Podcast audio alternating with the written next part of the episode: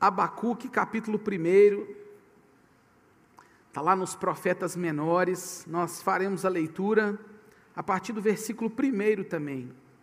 Eu farei a leitura e você pode acompanhar na sua Bíblia, tá bom?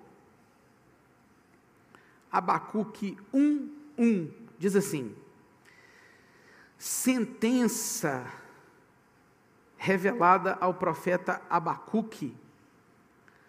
Sentença, hein? Dá uma ideia de, de justiça, né? Nós que estamos falando sobre governo, justiça e esperança nessa série de mensagens,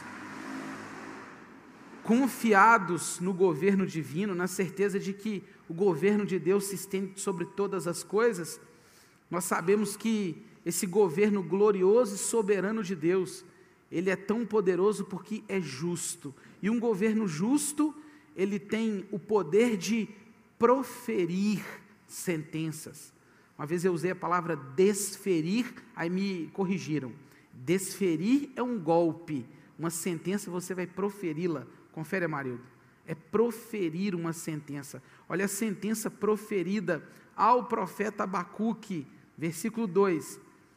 Engraçado, né? Uma sentença, mas aí é o profeta que fala. Até quando, Senhor, clamarei eu e tu não me escutarás? Gritar-te-ei violência e não salvarás?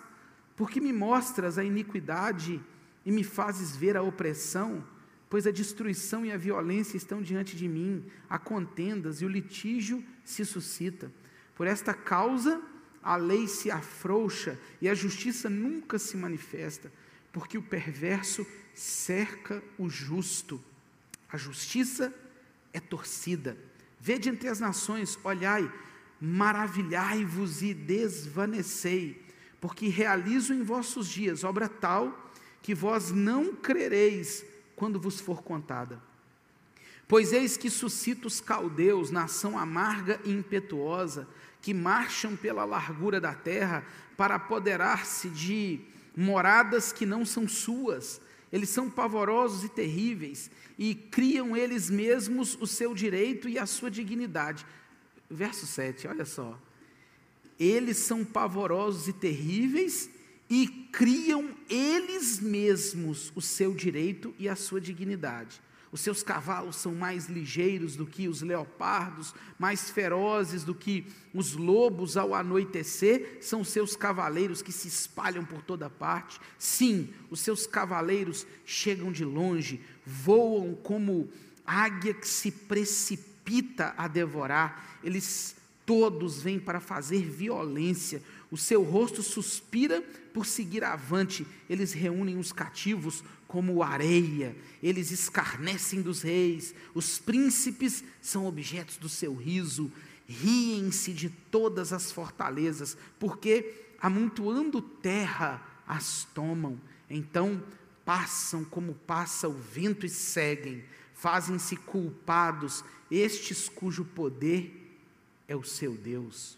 Olha só, hein? estes cujo poder é o seu Deus. Não és tu, olha só, o profeta reclama, Deus fala o que vai fazer, e agora o profeta fala de novo. Não és tu desde a eternidade, ó Senhor meu Deus, ó meu santo, não morreremos, ó Senhor, para executar juízo, puseste aquele povo, tu, ó rocha, o fundaste para servir de disciplina. Tu és tão puro de olhos que não podes ver o mal e a opressão não podes contemplar. Por que, pois, toleras os que procedem perfidamente e te calas quando o perverso devora aquele que é mais justo do que ele? Por que fazes os homens como os peixes do mar, como os répteis, que não tem quem os governe? A todos levanta o inimigo com o anzol, pesca-os de arrastão e os ajunta na sua rede varredora. Por isso ele se alegra e se regozija, por isso oferece sacrifício à sua rede e queima incenso à sua varredora, porque por elas enriqueceu a sua porção e tem gordura a sua comida. Acaso continuará por isso esvaziando a sua rede e matando sem piedade os povos? Para encerrar, o 2, 1. O que, que o profeta fez diante de tudo isso?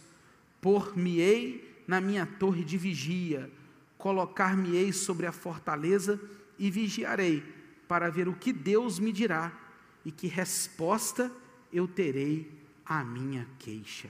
Até aí. Bom, irmãos, simbolizada pela deusa Temis, simbolizada pela deusa Temis, segurando uma balança e uma espada.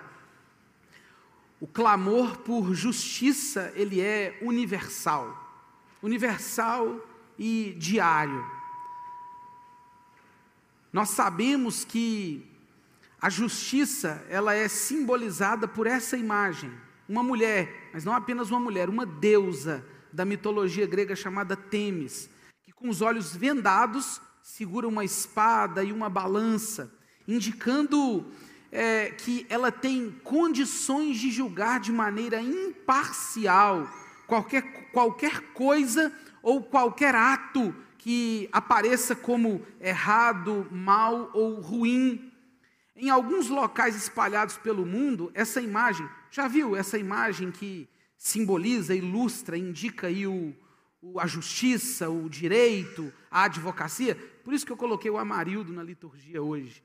Porque se eu falar alguma besteira, ele vem, por favor, aí. até agora nada, né? Pode ir, então tá bom. Você já viu essa imagem estampada por aí? Essa mulher, ou essa deusa, Temis, o nome dela, segurando uma balança e uma espada, com os olhos vendados, em algumas imagens, em alguns lugares no mundo, ela está pisando uma serpente. Curioso, né? Já viu essa história de uma mulher que pisaria é, é, a cabeça de uma serpente, ou uma serpente, enfim, nada de analogias por enquanto, essas aqui. Essa balança à venda nos olhos é um sinal dessa imparcialidade. E o poder da espada, uma autoridade para poder punir aqueles que transgridem a lei. Para quem vê perfeição neste símbolo, para quem olha para esse símbolo e fala assim: esse é um símbolo de justiça. A minha pergunta é: de onde emana a sua capacidade de julgar ou a capacidade deste símbolo, ou que este símbolo tem de julgar. Se este símbolo aponta ou apontará para a justiça, a pergunta é: de onde vem essa justiça? De onde ela emana? Essa é uma pergunta que nós deveríamos fazer. Uma deusa de olhos vendados, com uma balança na mão, uma espada na outra, pisando uma serpente, pronta para julgar e estabelecer justiça. Justiça é o nosso assunto de hoje.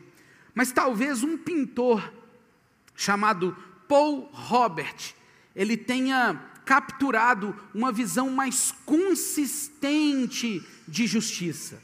No antigo prédio da Suprema Corte da Suíça, em Lausanne, há um, um quadro magnífico. Você pode procurar por um quadro chamado A Justiça Levanta as Nações. E você encontrará a ideia de um pintor na Suíça, influenciado pelos ideais reformados, influenciado pela reforma protestante e por tudo o que ela fez na Suíça. Lembre-se que a Suíça, Genebra principalmente, foi o berço daquilo que Calvino plantou na, na história da igreja e na história do protestantismo, da igreja reformada. Esse homem pintou um quadro que talvez capture melhor essa visão de justiça. A justiça não é uma deusa na pintura dele, é uma mulher que ela está sendo divinamente iluminada, a luz é, em volta da cabeça dela. E ela não tem vendas nos olhos. Olha que curioso. Ela não tem vendas nos olhos. Depois procure lá. É, a justiça levanta as nações. E essa mulher sem venda nos olhos, ela tem uma espada apontada para baixo, na direção de um livro aberto, e no livro está escrito: a lei de Deus.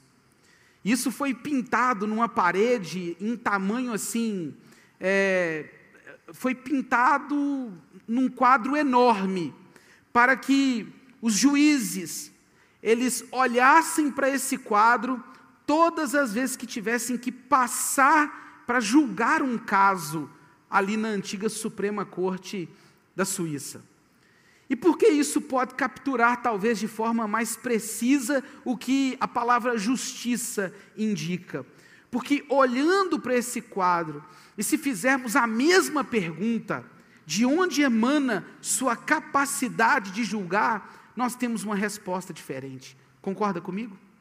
Todo mundo entendeu o que eu quis dizer? Num quadro, a justiça com os olhos vendados, uma balança na mão e uma espada na outra, simbolizada por uma deusa, e notem, notem, que o símbolo é o de uma deusa, não de uma mulher simplesmente, porque certamente eles entendem que essa lei ela emana de alguma divindade, ela vem de alguém ou algo maior, mas por que a, a pintura de uma mulher e não uma deusa pode capturar isso de uma maneira mais clara?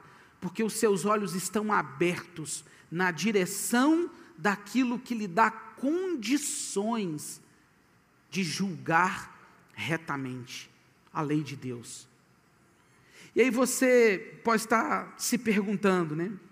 Há mesmo diferença nisso, pastor? Há diferença. Porque quando nós falamos de justiça, nós precisamos nos perguntar o tempo inteiro quais são as bases dessa justiça.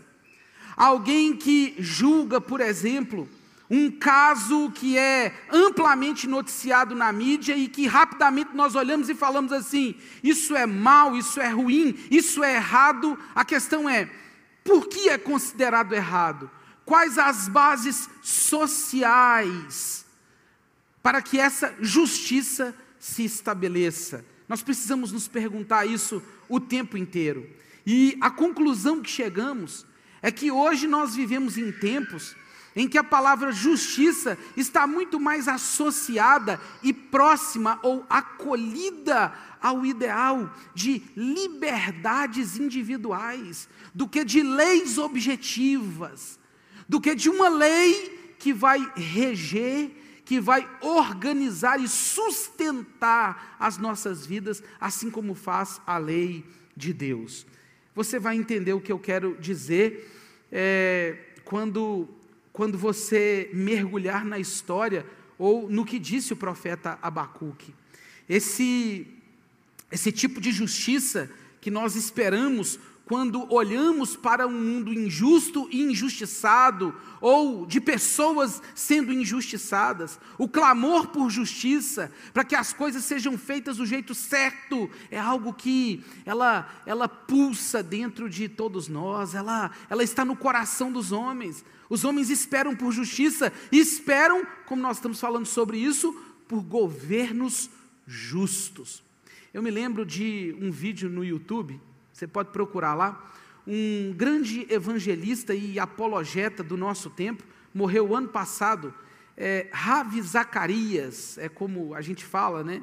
É, possivelmente em inglês deve ter uma outra pronúncia, mas se você procurar R-A-V-I e Zacarias com CH, você encontrará vários vídeos de um homem que ia em universidades defender a fé cristã. Em uma dessas universidades, uma moça está é, tá liberada para fazer pergunta, a moça chega para ele e fala assim: eu queria perguntar ao senhor, e ela começa a soltar um monte de questionamentos, se é certo ou errado, se o senhor acha certo a maneira como a cultura judaico-cristã, ela trata as mulheres, ela trata não sei o quê, e foi falando um monte de coisa, eu sou isso, eu sou aquilo outro, aí ele parou e falou com ela assim, não, eu respondo isso facilmente para você, muito obrigado pela sua pergunta, e ele pergunta para a moça assim, qual é a base que você fundamenta a sua noção de certo e errado? De onde você tira a sua noção de justiça? Se você me falar, eu posso responder a sua pergunta. Alguém respondeu? Você acha? Não, não respondeu. E ele falou assim: Olha, o que me espanta é que você vem me fazendo perguntas sobre certo e errado, mesmo não tendo bases para falar o que é certo e errado mesmo não tendo fundamentos para entender essas noções de justiça que são plantadas plantadas no, no seu coração. De onde ela tirava o que era certo e errado? Se para ela cada um deveria fazer o que bem entendesse. Quando nós olhamos para as questões ligadas à justiça, quando nós olhamos para questões envolvendo o certo e o errado, quando nós olhamos para questões em que as injustiças parecem mexer conosco, não tem como fugir da demanda, do clamor ou do que diz o profeta Abacuque quando escreveu, quando relatou tudo aquilo que Deus havia falado com ele. O profeta Abacuque, ele, ele viveu num período, não se sabe ao certo se ele viveu nas esferas de Manassés ou de Jeoaquim, seja como for, foram dois reis impiedosos, num período onde a justiça ela estava meio que sumida. Ele levantou esse questionamento no momento da sua profecia, porque ele pergunta a Deus aonde Deus estava, o que Deus estava fazendo, por que, que eles continuariam clamando, clamando, clamando? Ele viveu num tempo de injustiças, você viu isso no texto, ele dizendo: Olha, Senhor, eu vou gritar violência e ninguém vai escutar. O injusto está oprimindo o justo. Ele viveu em tempos de exploração, viveu em tempos de manipulação. Isso possivelmente gerou uma revolta no coração dele, a ponto de dizer assim: não é justo, não é justo, não é justo. E ele clama a Deus diante das injustiças, assim como nós fazemos com frequência, assim como nós fazemos quando olhamos os noticiários, quando acompanhamos é, histórias trágicas, que a gente olha para elas e diz assim: há uma injustiça terrível acontecendo aqui. É injusto que um homem trabalhe dessa maneira, que o outro trabalhe daquela maneira. É injusta a exploração, é injusta a manipulação, é injusta. Só que ele fala que tudo isso acontece porque há uma frouxidão da lei. Você percebeu isso no texto? Ele fala que a lei se afrouxa. Quando você busca essa o entendimento do que isso significa na língua hebraica, era como se Abacuque estivesse dizendo: olha, a lei ela está perdendo a sua pulsação, ela está perdendo o seu pulso, ela está perdendo o seu, o seu vigor, a vida da lei ela está se perdendo. Contudo, diante de uma demanda tão clara, diante de uma demanda e um grito por justiça. Gente, todos nós aqui já passamos por uma situação em que a gente diz: não é justo. Todos nós aqui já nos sentimos injustiçados em algum momento da vida. Todos nós já olhamos uma história e falamos assim: olha, mas que injustiça terrível está acontecendo. Mas a, a história de Abacuque, ou o relato mostra que esse homem sabia de onde esperar a justiça. E aqui eu quero abrir um parêntese em tudo que eu falei e voltar no início. Nós não podemos esperar a justiça de uma deusa mitológica com os olhos vendados e cujos símbolos de imparcialidade eles apontam para algum lugar, mas nós sabemos, mas nós não sabemos que lugar é esse. Nós precisamos de referências. Pastor, o senhor está dizendo que a justiça brasileira é injustiça? Não, não estou dizendo isso. Mas eu estou dizendo que, para cada momento em que nós clamamos por justiça, nós precisamos de encontrar uma base para ela, de onde nós podemos esperar justiça de fato.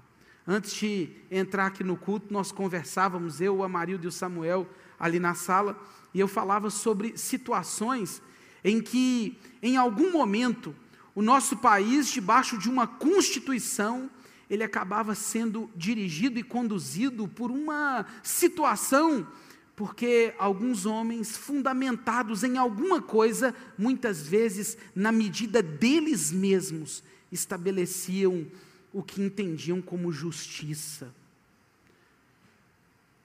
A pergunta é: de onde emana a justiça verdadeira?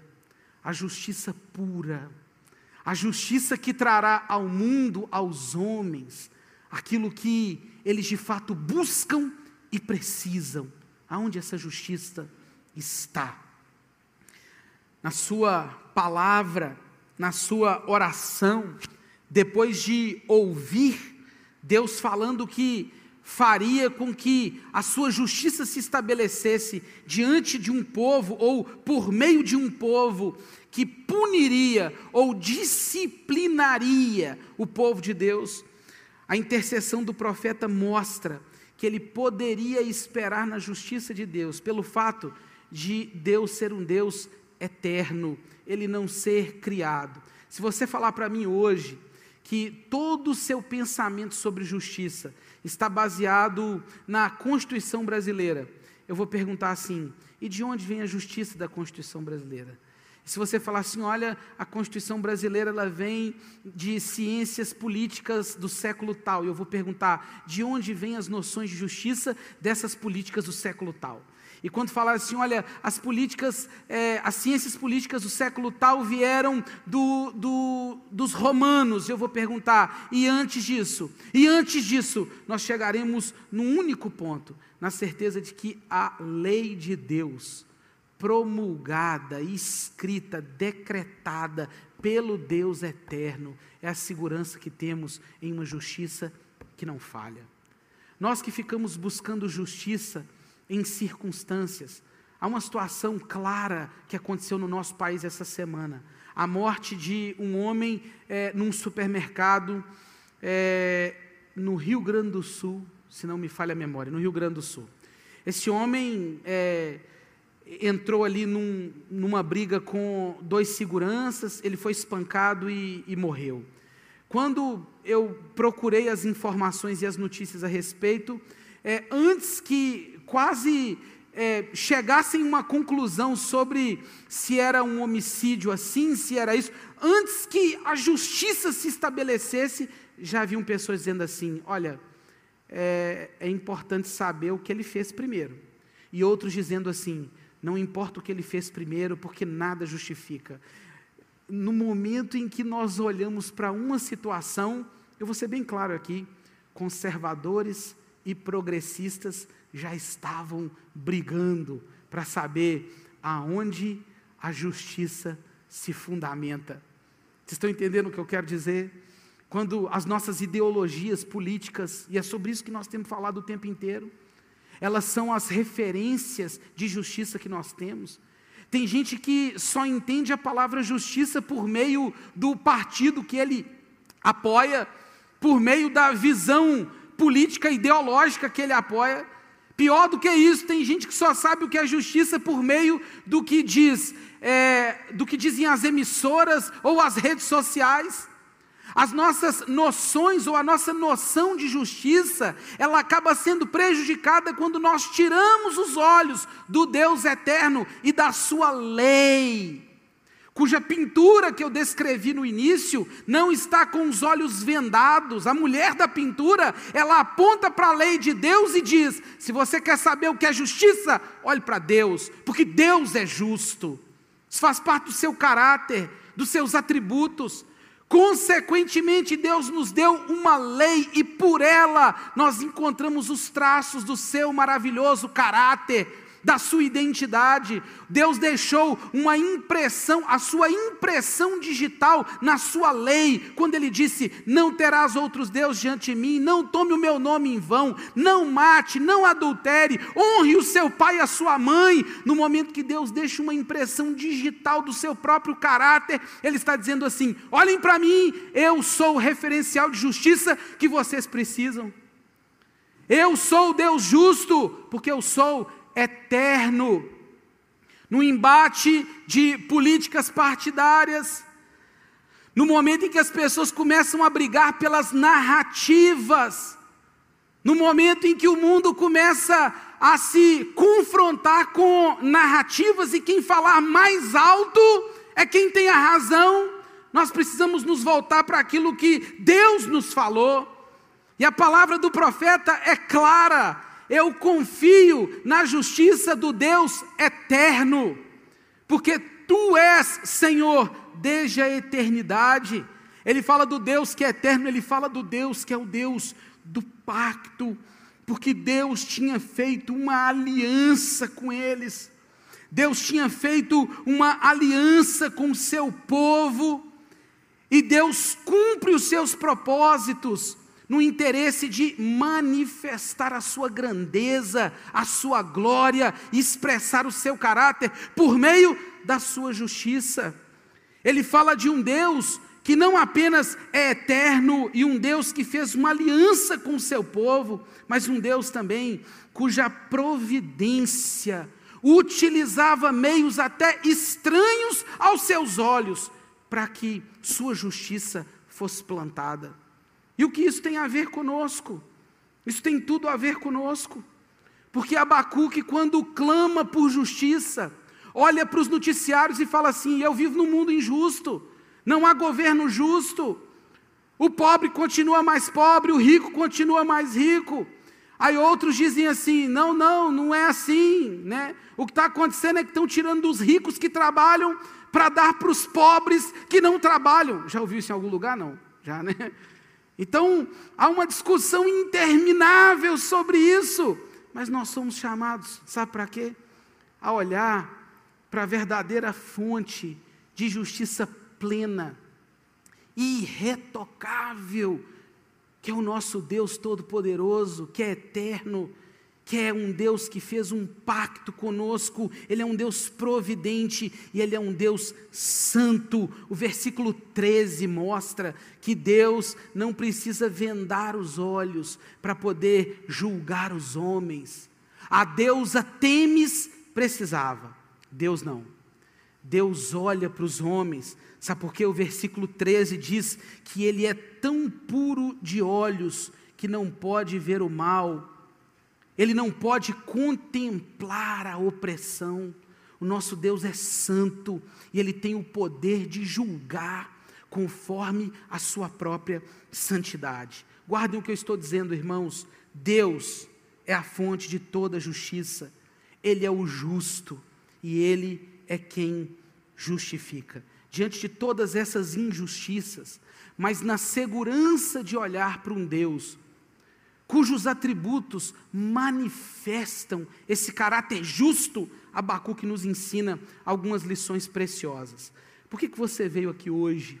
Você veio aqui hoje porque certamente você precisa, óbvio que foi Deus quem trouxe você a esse culto, foi Deus quem fez com que você se conectasse a esse culto por meio das redes sociais, mas é muito importante que você entenda e que todos nós tenhamos nos, nos nossos corações, que a nossa base para o entendimento do que é justo, do que é certo, do que é verdadeiro, do que é belo, do que é bom, do que é honesto, emana do Deus Todo-Poderoso e da Sua lei e da Sua verdade.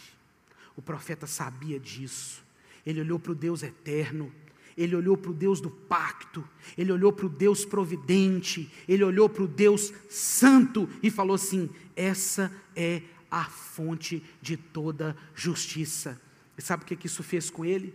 Fez com que ele dobrasse os seus joelhos. O versículo 1 do capítulo 2 que nós lemos, mostra Abacuque dizendo assim: Olha, eu. Eu consegui enxergar Agora eu vou esperar para ver o que, que Deus vai falar comigo. E no momento em que ele decide esperar, Deus então começa a proferir todas as suas proferir todas as suas sentenças contra os caldeus. Deus começa a falar o que vai fazer, porque ele não tolera injustiças. E aí Abacuque nos ensina que é tarefa de todos aqueles que olharam para o Deus justo clamar a Deus pela justiça. E é o que ele faz. Ele clama, ele pede.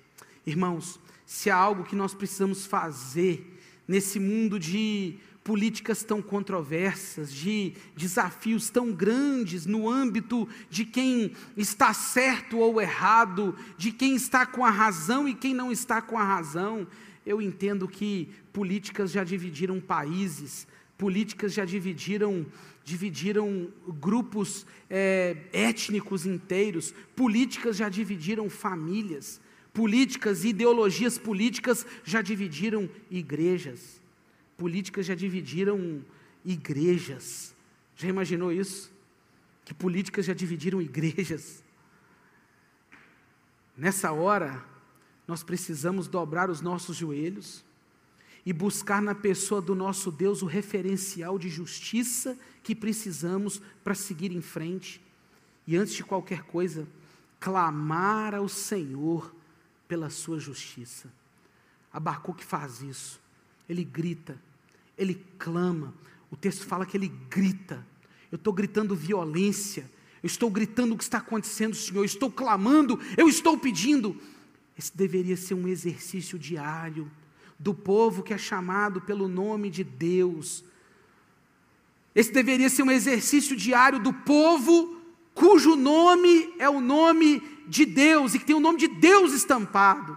Nós deveríamos clamar a Deus pela sua justiça. Lembre-se do que disse no Evangelho de Lucas: Jesus não fará Deus justiça aos seus escolhidos, que a Ele clamam dia e noite, no capítulo 18 do Evangelho de Lucas. Nós precisamos clamar, irmãos, nós precisamos de orar, nós precisamos de pedir a Deus que estabeleça a sua justiça, porque a justiça humana, de onde ela deriva, ela não poderá resolver os nossos problemas, ela não poderá resolver os problemas do nosso país, ela não poderá resolver os problemas do mundo. O mundo precisa de uma justiça que emana de Deus do Deus Todo-Poderoso e do seu caráter. Segundo, nós precisamos esperar em Deus por justiça. Olha, é óbvio que nós lutamos, e eu defendi isso aqui desde o início, do ingresso do cristão na vida pública, o exercício do cristão como parte da sua vocação política. Essa história de que crente não se mete em política está errada, isso não é verdade. Ah, um cristão não pode se meter na política, isso está errado. O cristão não pode ser um alienado, mas o cristão não é escravo de nenhuma ideologia política. O cristão é escravo de quem? De Cristo, e ponto final. E nessa em toda essa busca que temos para que os pobres tenham o que comer, para que as pessoas sejam assistidas nas suas necessidades, para que pessoas tenham julgamentos justos, para que o mundo ande na equidade, o caráter de Deus precisa ser manifestado e nós que clamamos a Deus por justiça, precisamos esperar, em última instância, pela justiça dEle. Tem gente querendo fazer justiça com as próprias mãos. Eu me lembro de um grande pregador, um avivalista, que você já deve ter é, lido alguma coisa dele, chamado A.W. Tozer. Ele dizia o seguinte: olha, nós que temos um, um advogado como Cristo, deveríamos aprender a nunca, a nunca é, nos defender, deixar a nossa defesa sempre nas mãos do nosso advogado maior, Jesus Cristo, o justo.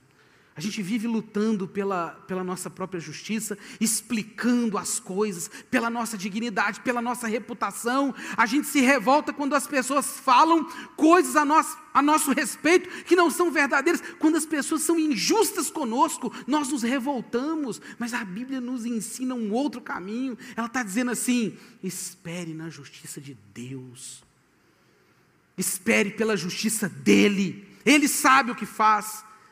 Ele é justo, os olhos dele contemplam toda a realidade. Nós vamos esperar pela justiça de Deus, em Deus por justiça. E o texto fala que nós precisamos adorar a Deus por sua justiça. Todo o livro de Abacuque é bonito, porque mostra essa dança na palavra justiça, justo, o tempo inteiro. E chega uma hora que no capítulo 3 ele diz assim: Agora eu vou cantar. É como se Abacuque tivesse gritado por violência, Deus tivesse respondido a Abacuque dizendo: Olha, eu vou manifestar a minha justiça sobre o meu povo, sobre o povo que não é meu, eu, eu sou o Deus justo e você tem que ter esperança em mim, Abacuque. E ele fala assim: Senhor, eu creio, Abacuque, ele clama, ele espera, aí ele pega um violão e fala assim: agora eu vou tocar uma música, eu vou adorar esse Deus justo que, que virá ao nosso encontro. E aí, irmãos, tem um detalhe, e eu queria encerrar minha fala. Abacuque, ele olha, quando ele canta a sua música, e esse cântico belíssimo no capítulo 3, ele começa dizendo: Senhor, eu tenho ouvido as tuas declarações e me sinto alarmado. Quem aqui não anda estarrecido com as notícias que nós temos recebido por meio dos, dos instrumentos de comunicação? Quem aqui não anda estarrecido com quanta coisa maluca que está acontecendo no nosso mundo? Quem aqui não anda alarmado com notícias terríveis e estranhas? Abacuque fala assim: Senhor, eu estou assustado. Eu confesso, irmãos, que nós vivemos em tempos que dá para ficar assustado mesmo. Mas o, o, profeta, depois de passar por essa experiência de buscar em Deus essa resposta, ele, ele canta e diz: Aviva a tua obra, ó Senhor. Aviva a tua obra, ó Senhor. Olha, toda essa história da justiça de Deus, ela, ela desemboca no único ponto: o pedido de um profeta que, diante de situações tão adversas, faça a sua obra viver novamente. Aviva a tua obra, ó Senhor. Se você ler com atenção quando chegar em casa, ou você que está em casa, ler com atenção depois do culto, o que diz o capítulo 3 de Abacuque, você vai ver uma oração e um cântico de um profeta que, quando fala aviva a tua obra, ele descreve Deus vindo em sua direção. Ele fala assim: Olha, Deus, cavalgando sobre os montes, sacudindo as nações. Irmãos, vamos olhar um pouquinho para o mundo, para o nosso mundo. Você não está percebendo?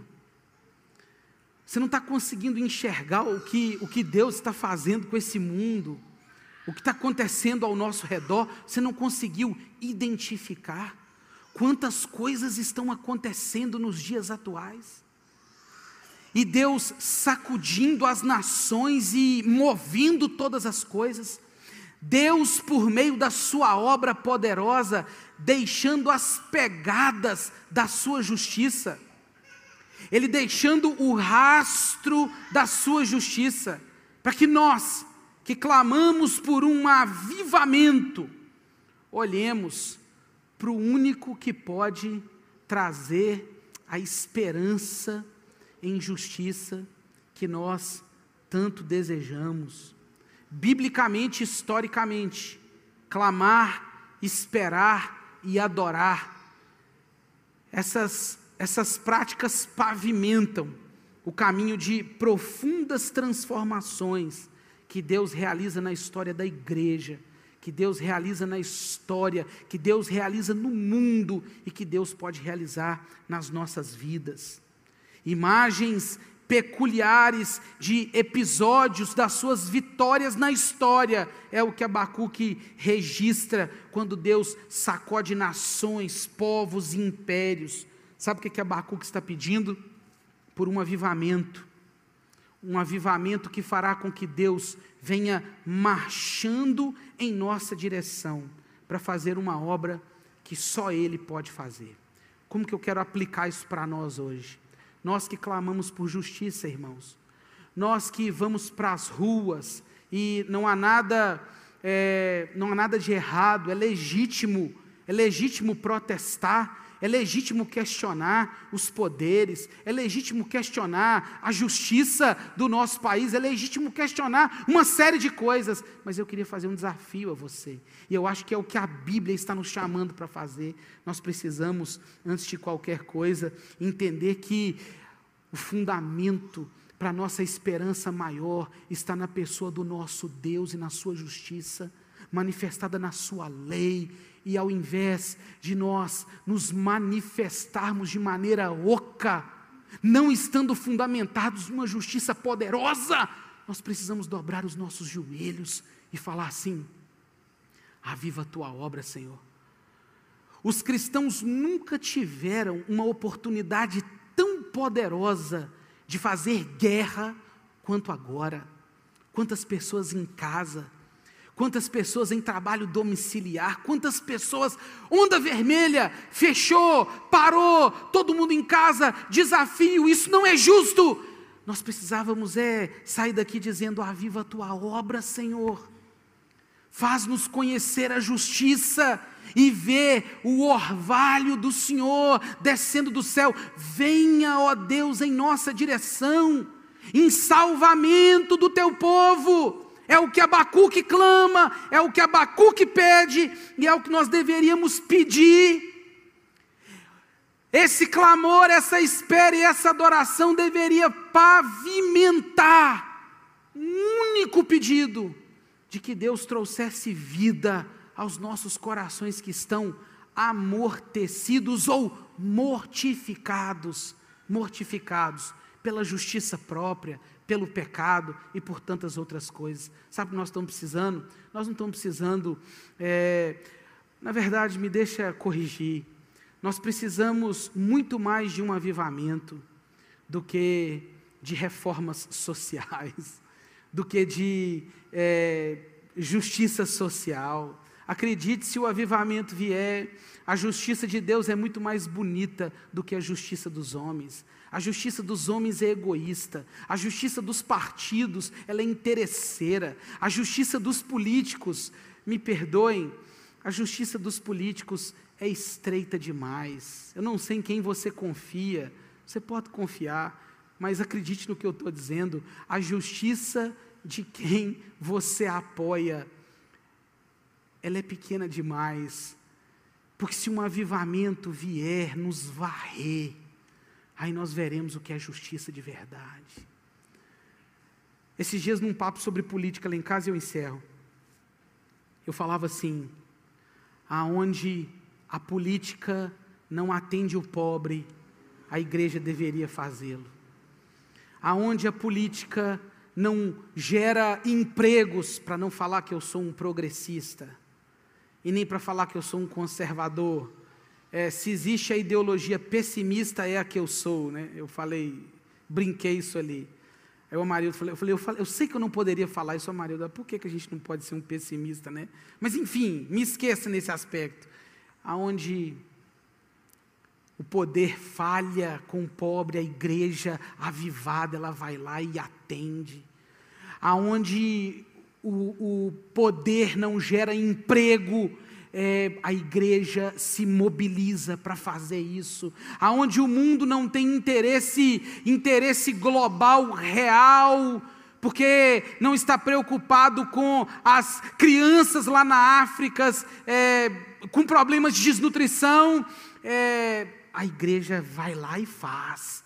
Aonde as liberdades é, fundamentais estão sendo violadas. O cristianismo foi o primeiro a lutar para que elas, elas se estabelecessem. Sabe por quê? Porque quando Deus aviva a sua obra, o escravo deixa de ser escravo, sabe? Quando o avivamento vem no coração do povo de Deus, a gente começa a pagar o funcionário com justiça, a gente deixa de explorar o funcionário. O funcionário deixa de ser também um explorador do patrão. Quando o avivamento vem no coração da igreja, o mundo é sacudido, porque Deus veio em nossa direção. Essa é a esperança que nós carregamos. E a única oração possível em tempos de eleições, em tempos de candidaturas, em tempos em que o Ocidente, o Oriente estão por aí numa briga, é, em tempos em que nós temos motivos para ficar alarmados. A verdade é, a gente devia dizer: ah, viva a tua obra, Senhor, venha ao nosso encontro. Faz uma coisa diferente, porque aí, Senhor, quando o Senhor fizer isso, ainda que a figueira não floresça, ainda que os partidos políticos, os governos tomem tudo que a gente tem, ainda que acabem com os empregos, ainda que a corrupção faça isso, ainda que a violência se espalhe, ainda que aconteça tudo, disse Abacuque no final do seu livro: Eu me alegrarei no Deus da minha salvação, porque é Ele em que me faz andar de que forma? Altaneiramente. Lembre-se disso. Um povo avivado tem uma esperança que transcende toda compreensão humana. Está fundamentado numa justiça que está acima de toda justiça. É nessa esperança que nós repousamos, na esperança daquilo que o próprio Abacuque falou. O justo viverá pelo quê? Pela fé. Ele fala de justiça o tempo inteiro. E o versículo chave de Abacuque é esse: o justo viverá pela fé. Olha, é o Deus justo, é Jesus Cristo, o justo de Deus, é o justo que vive pela fé. E é a certeza que para herdar céus e terra em que habitam justiça, nós precisamos da justiça de Jesus Cristo.